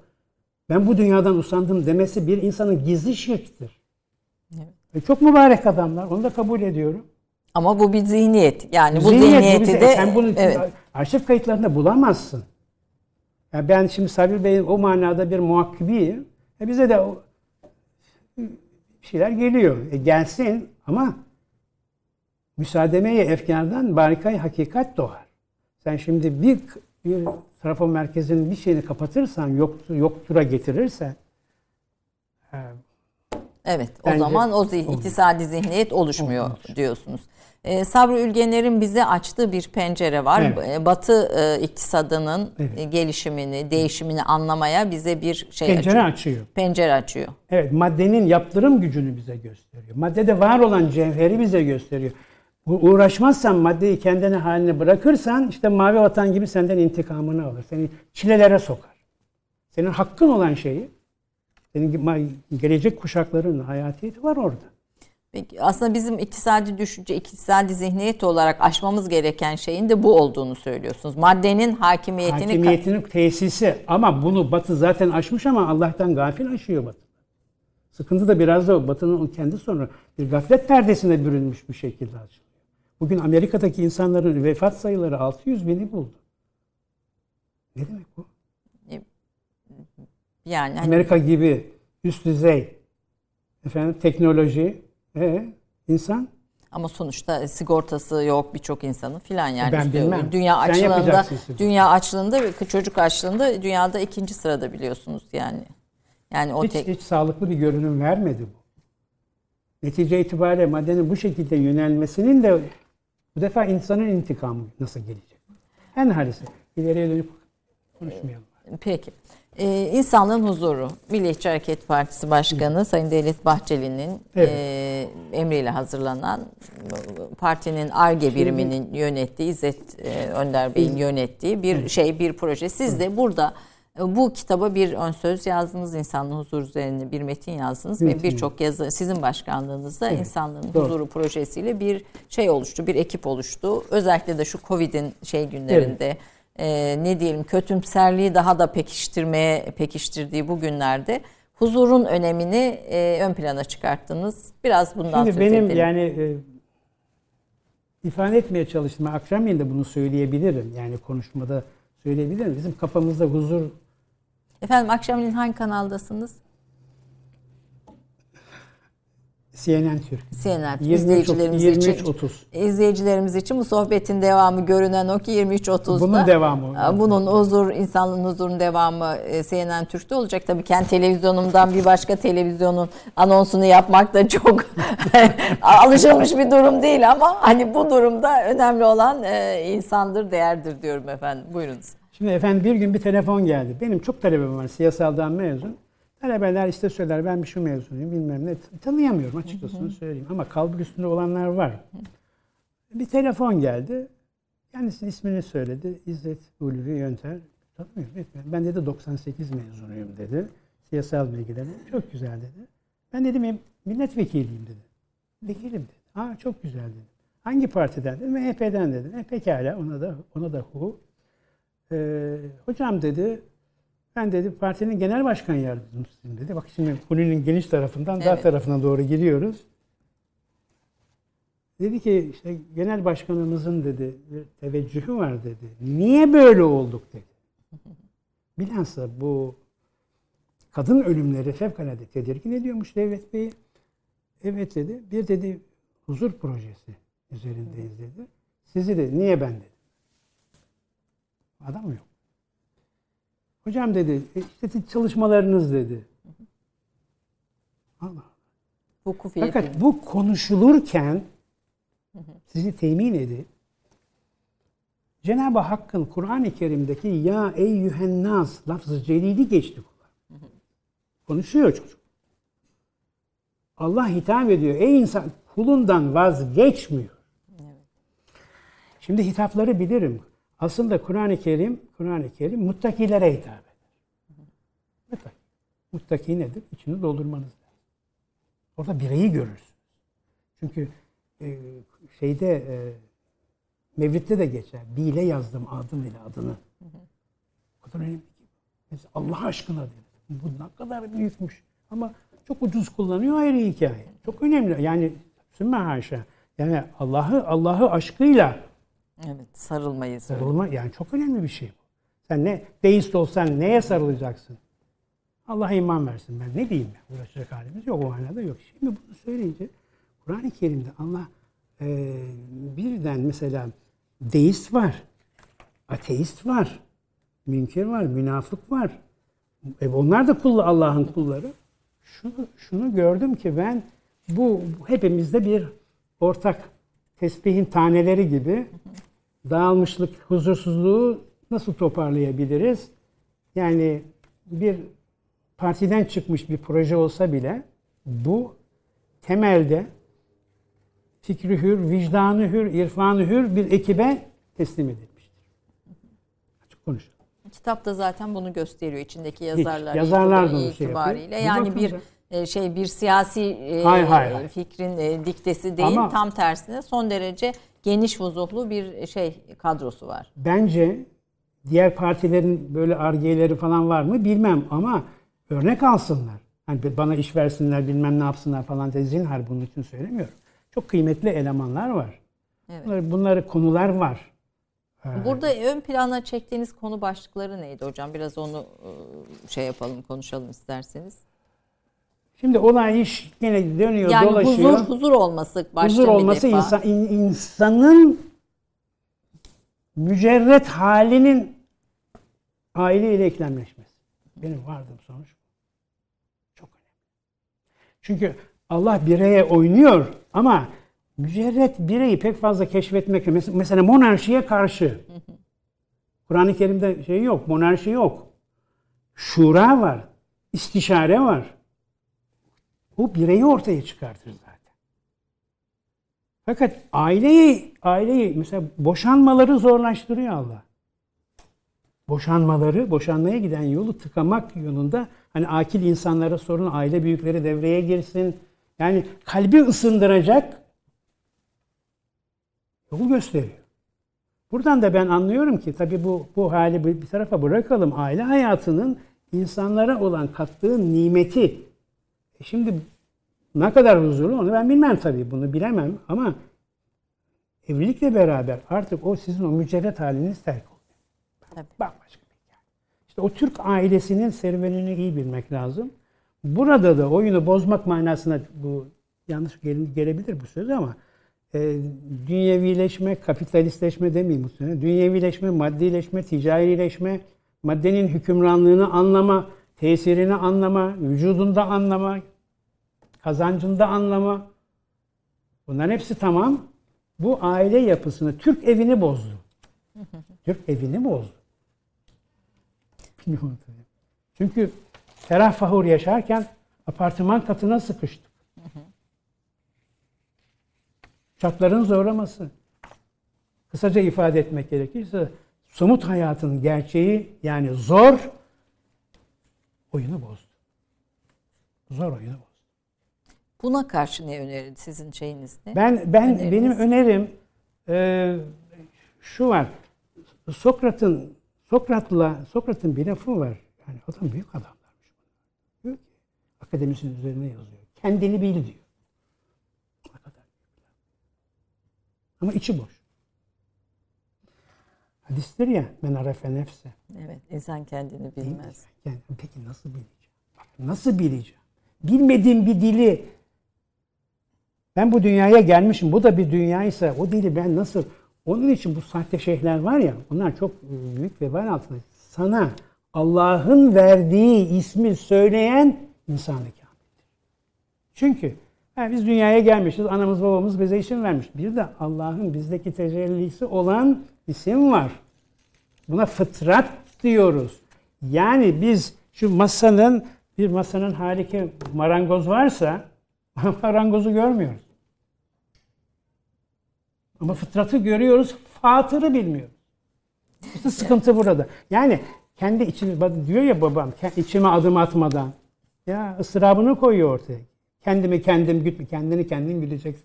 İçime adım atacaksın. Kendinle konuşacaksın. Kendinle konuşuncaya kadar da muhtaç. Evet, bu işlerde Ben öyle görüyorum. Yani bunu halledince karşındaki insanın fıtratını da anlarsın. Eşinin fıtratını da anlarsın. O da seni anlayacak. Öyle tek yanlı yok. Öyle yok. Öyle yağma yok. O oradaki eşitlikte bölüşüm hakça eşitçe. Sen anlayacaksın. Sendeki tecelline. Mesela ben hanımlara dikkat ediyorum. Çok kuvvetli bir rahim sıfatı var. Evet. Bayılıyorum. Bak onu da söyleyeyim size. Çok hoşuma gidiyor. Erkekte yok o. Erkekte kuvvetli olan Rezzak. E biz şimdi Rezzak'ı bilmiyoruz, rızk peşinde koşuyoruz.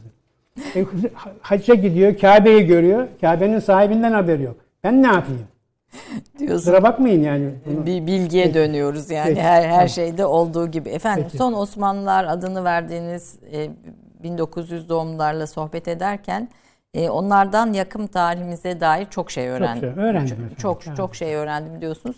Tarih yazıcılığına ilişkin bir notunuz var. İlginç aslında bir sürü notum var tabii gene her zaman gibi bunların çoğu kaldı e, bu notların.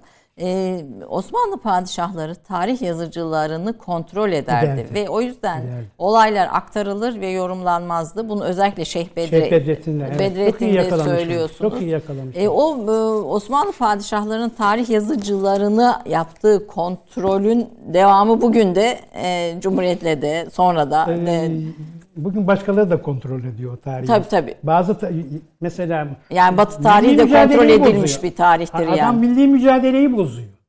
Var öyle. Mesela Arapların bir ihaneti vardır. Mehmet Akif Berlin'den Ceziretül Araba Eşri, e, Eşrefoğlu Kuşçubaşı Eşrefoğlu'nun Eşref'in nezaretiyle Sencer Teşkilat-ı Mahsusa'ya çalışıyor Mehmet Akif Orada zaten. dünyanın ne olduğunu gördü Akif. Akif kadar milli mücadelenin üzerine titreyen bir insan ya çok az. İstiklal, İstiklal Marşı boşuna mı yazılır? Tabii, Doğacaktır sana vaat ettiği Ettiği günler, günler hakkın. hakkın. Yani o hakkı bilmeden sen nasıl zafer kazanırsın? Peki bu Şeyh Bedrettin Şeyh Bedrettin meselesine Ee, gelince. Şöyle Şeyh Bedrettin'de ilgimi çeken tabii hepimiz Şeyh Bedrettin'i Simavne Kadısı Nazım Hikmet'ten Nazım de- Hikmet. destansı bir şiir, destanlı benim de çok erken okuduğum Tamam. e, yani çocuk yaşlarda neredeyse okuduğum e, şeyle kitaplardan birisiydi Nazım Hikmet'in. Fakat hocam başka bir şey söylüyor ve bu konudaki en önemli kaynaklardan birisi. İnşallah Yazılmış başka kaynaklarda var. Şeyh Bedrettin bir isyancı değildi. Bir Değil. asi Hayır, değildi. olamaz, olamaz. Devlet asi değildi diyor ve başka belgelerle durumu anlatıyor. Evet. Kitabı tavsiye ediyorum. İlginç. Dönemi anlamak açısından ilginç. Çok kısa özetle Şeyh Bedrettin'in bir kesimin e, devlete isyan eden e, asisi olarak e, ne diyelim e, yüceltmesine, e, öbür tarafında hiç görmemesine, diğer tarafında onu yok saymasına bu iki tarih arasındaki Şeyh Bedrettin'i kısaca söyler misiniz? Şimdi efendim, e, evvela kaynak yönünden fakiriz. Bu fakirlik tarihi romancıları tetikliyor. Mesela Kemal Tahir'in de yayınlanmamış bir Şeyh Bedrettin şeysi var da karşısındadır. Çünkü o devletten yana. Yani birinci Mehmet'ten yana. O, evet. Olabilir. Bak ben buna bir şey demiyorum. Şimdi kaynaklara benim ilgimin çekmesinin sebebi Şeyh Bedrettin'in ben İktisat Fakültesinde, İktisat Fakültesinde sosyoloji dersinde bir büyük hocadan Ziyaettin Fahri Fındıkoğlu'ndan okuduk. Adamcağızın elimizin altında yani aynen şu, şu kalınlıkta iktisat sosyolojisi açısından sosyalizm kitabı vardı. Orada 30-40 sayfa kadar Şeyh Bedrettin'i okuyorum ama oradaki şey, Ziyaettin Fahri Fındıkoğlu'nun Şeyh Bedrettin'e yaklaşımı muğlak müphem netlikten o manada uzak. Fakat bir şey var. Dedemden intikal eden kitaplar içerisinde Varidat. varidat çıkıyor. Ya bu adam mümin, mütevekkil bilmem ne adam Şeyh Bedrettin ne alaka diyorum. Orada el yazısından bize Evet. onu şeylerini aldım. Ee, güzel bir rikası vardır. Osmanlı bürokratı olduğu için dedem. O kadılıktan gelen bir hikaye. Şimdi kafam birden ikiye bölünüyor. Sokağa çıkıyorum. Sene 1966 Şubat ayında Nazım Hikmet'in 1936'da çıkan Simam ve Kadısı. Kası Şeyh Bedrettin Destanı kitabının ikinci baskısı Sular Seller gibi gitti. Şimdi hapishanede Şeyh Bedrettin yazıyor. Onu çıkartan yani onu yazdıran Mehmet Şerefeddin Yaltkaya. Türkiye Cumhuriyeti'nin ikinci Diyanet İşleri Reisidir. Reisliğinden önceki dönemde 1938'de Atatürk'ün cenaze namazını kıldıran kimsedir. Hakkı teslim edelim. Bu insanın 1924 senesi ve daha önce de Tasviri Efkar gazetesinde çıkan Şeyh Bedrettin makaleleri var. Fuat Bey Gök- Köprülü onu teşvik ediyor. Bunu kitaplaştırın da 1924 senesinde bir kitap çıkıyor. 1340. Orada o dönemin şey kayıtlarına basaraktan onun devlete isyan ettiğini, Balkanlarda isyanı çıkarttığını falan şey yapıyor. Nazım Hikmet de oradan oluyor. İşte aradığım adam diyor. O bambaşka bir Hikaye da hikayeci. Ama ressamları etkiliyor, tiyatro Destansı oyuncuları. tabii, yani belki film, film de çevriliyor. Evet, belki tabii. film de çevriliyor. Öyle değil. Niye öyle değil? Evvela ilk el kaynaklara bakmamız lazım. Ee, İlk el kaynaklar. çok az kaldı hocam Tamam. sürem. Çok, hızlı geçiyorum. Bir, işte orada padişahın müdahalesi. Bir, İbn Arap e, İbn Arap Şah'ın tarih kitabı ve Aşık Paşa Zade'nin iki tane Osmanlı kaynağı. Bu ikisi de padişahın güdümünde e, şehzadelerin hocaları. Ne yazacak bunlar? Ne derlerse onu yazarlar. Açık konuşalım. Üçüncü bir kaynak var. Çok sağlam bir kaynak. Cenevizli bir Bizans tarihçisi Dukas. 1956 senesinde o Bizans tarihi Vladimir Mırmıroğlu adında biri tarafından Türkçe'ye tercüme edilmiş. Orada Şeyh Bedrettin'in ismi o kitapta geçmez. Fakat buna mukabil Aydın Aydın İzmir bağlam, bağlamında Börklüce Mustafa var. Tirelidir. Evet, evet. O o bölgenin insanıdır. Onun isyanını ayrıntılarıyla anlatır. Dayandığı kişi de sakızlı bir papazdır. Buraya kadar tamam. Fakat adam o kadar pozitif ki. Yani Batı'nın pozitifine geçmesi kolay değil. Kolay değil. 3-4 sene sonra tekrar gidiyor sakıza. O papaz efendiyi de buluyor. Papaz efendiyi de buluyor. İsyan nasıldı diyor. Adam sahtekardı diyor. Bunu yazdığı kitabının ilgili mesela 50. sayfada ise 70. sayfada bu noktaya tekrar geliyor. Şimdi bizimkiler Allah selamet versin. Tarih anlayışına bak.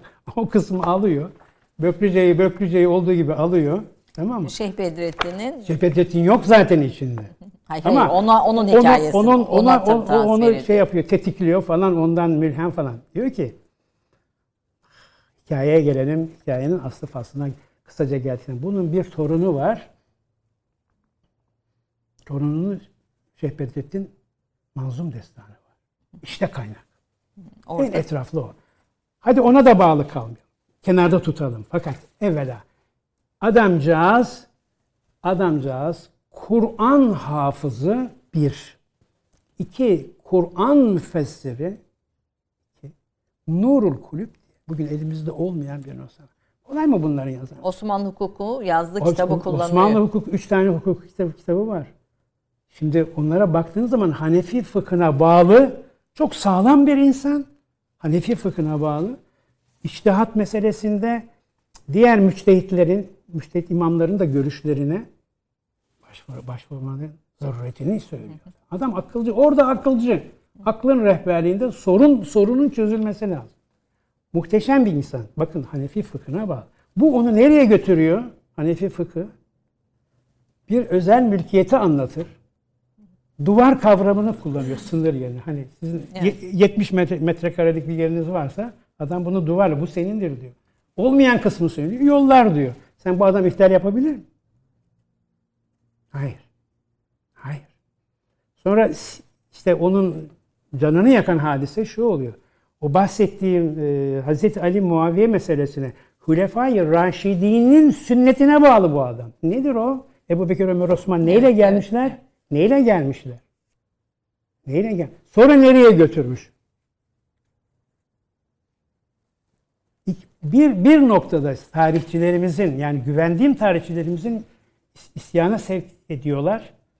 Ona, onlara gelmeden bir şey söyleyeyim. Çok önemli bir şey söylediğime inanıyorum. O da şu. Konya'yı bilmem bilir misiniz? Fakat Konya kendi e, tarihi yönünden bir cazibe merkezi Konya. O da şöyle. Bakıyorsunuz Muhittin İbni Arabi Saadettin Konevi'nin irşadı için oraya gidiyor. Çok kısa bir sürem kaldı hocam. Çok kısa. Yani kısaca şunu söylemek istiyorum. Onu görme, o Konya'ya geldiği zaman onu görmeye Bursa'dan Aksaraylı e, Hamidüddin Aksaray'ı görmeye geliyor, halvet oluyorlar. Bu adam bu ikisinin birleşiminden Balkanlarda. hayır, hayır.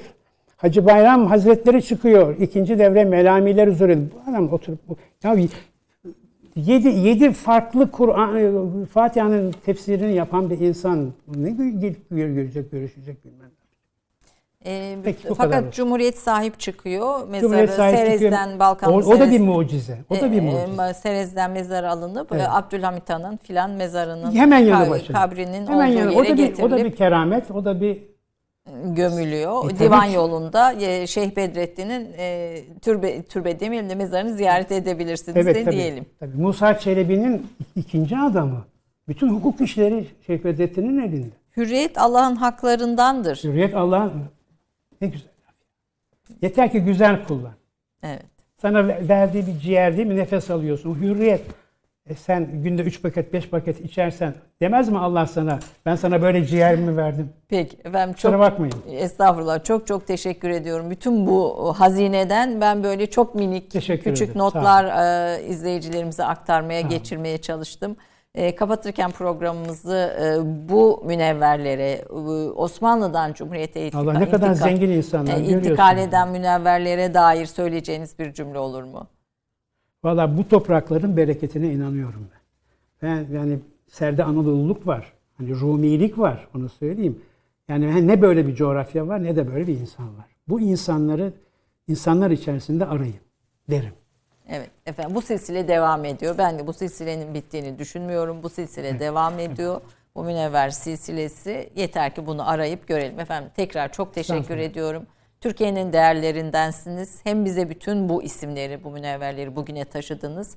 Hem de e, iktisat e, düşünce zihniyet dünyamız, tarihimiz üzerine yaptığınız çalışmalarla bize farklı kapılar açtınız. Çok çok teşekkür ediyorum. teşekkür ederim. Zahmet ettiniz, geldiniz. Efendim bugünlük bu kadar. Haftaya bir başka konukta e, buluşmak üzere diyelim. Hoşçakalın.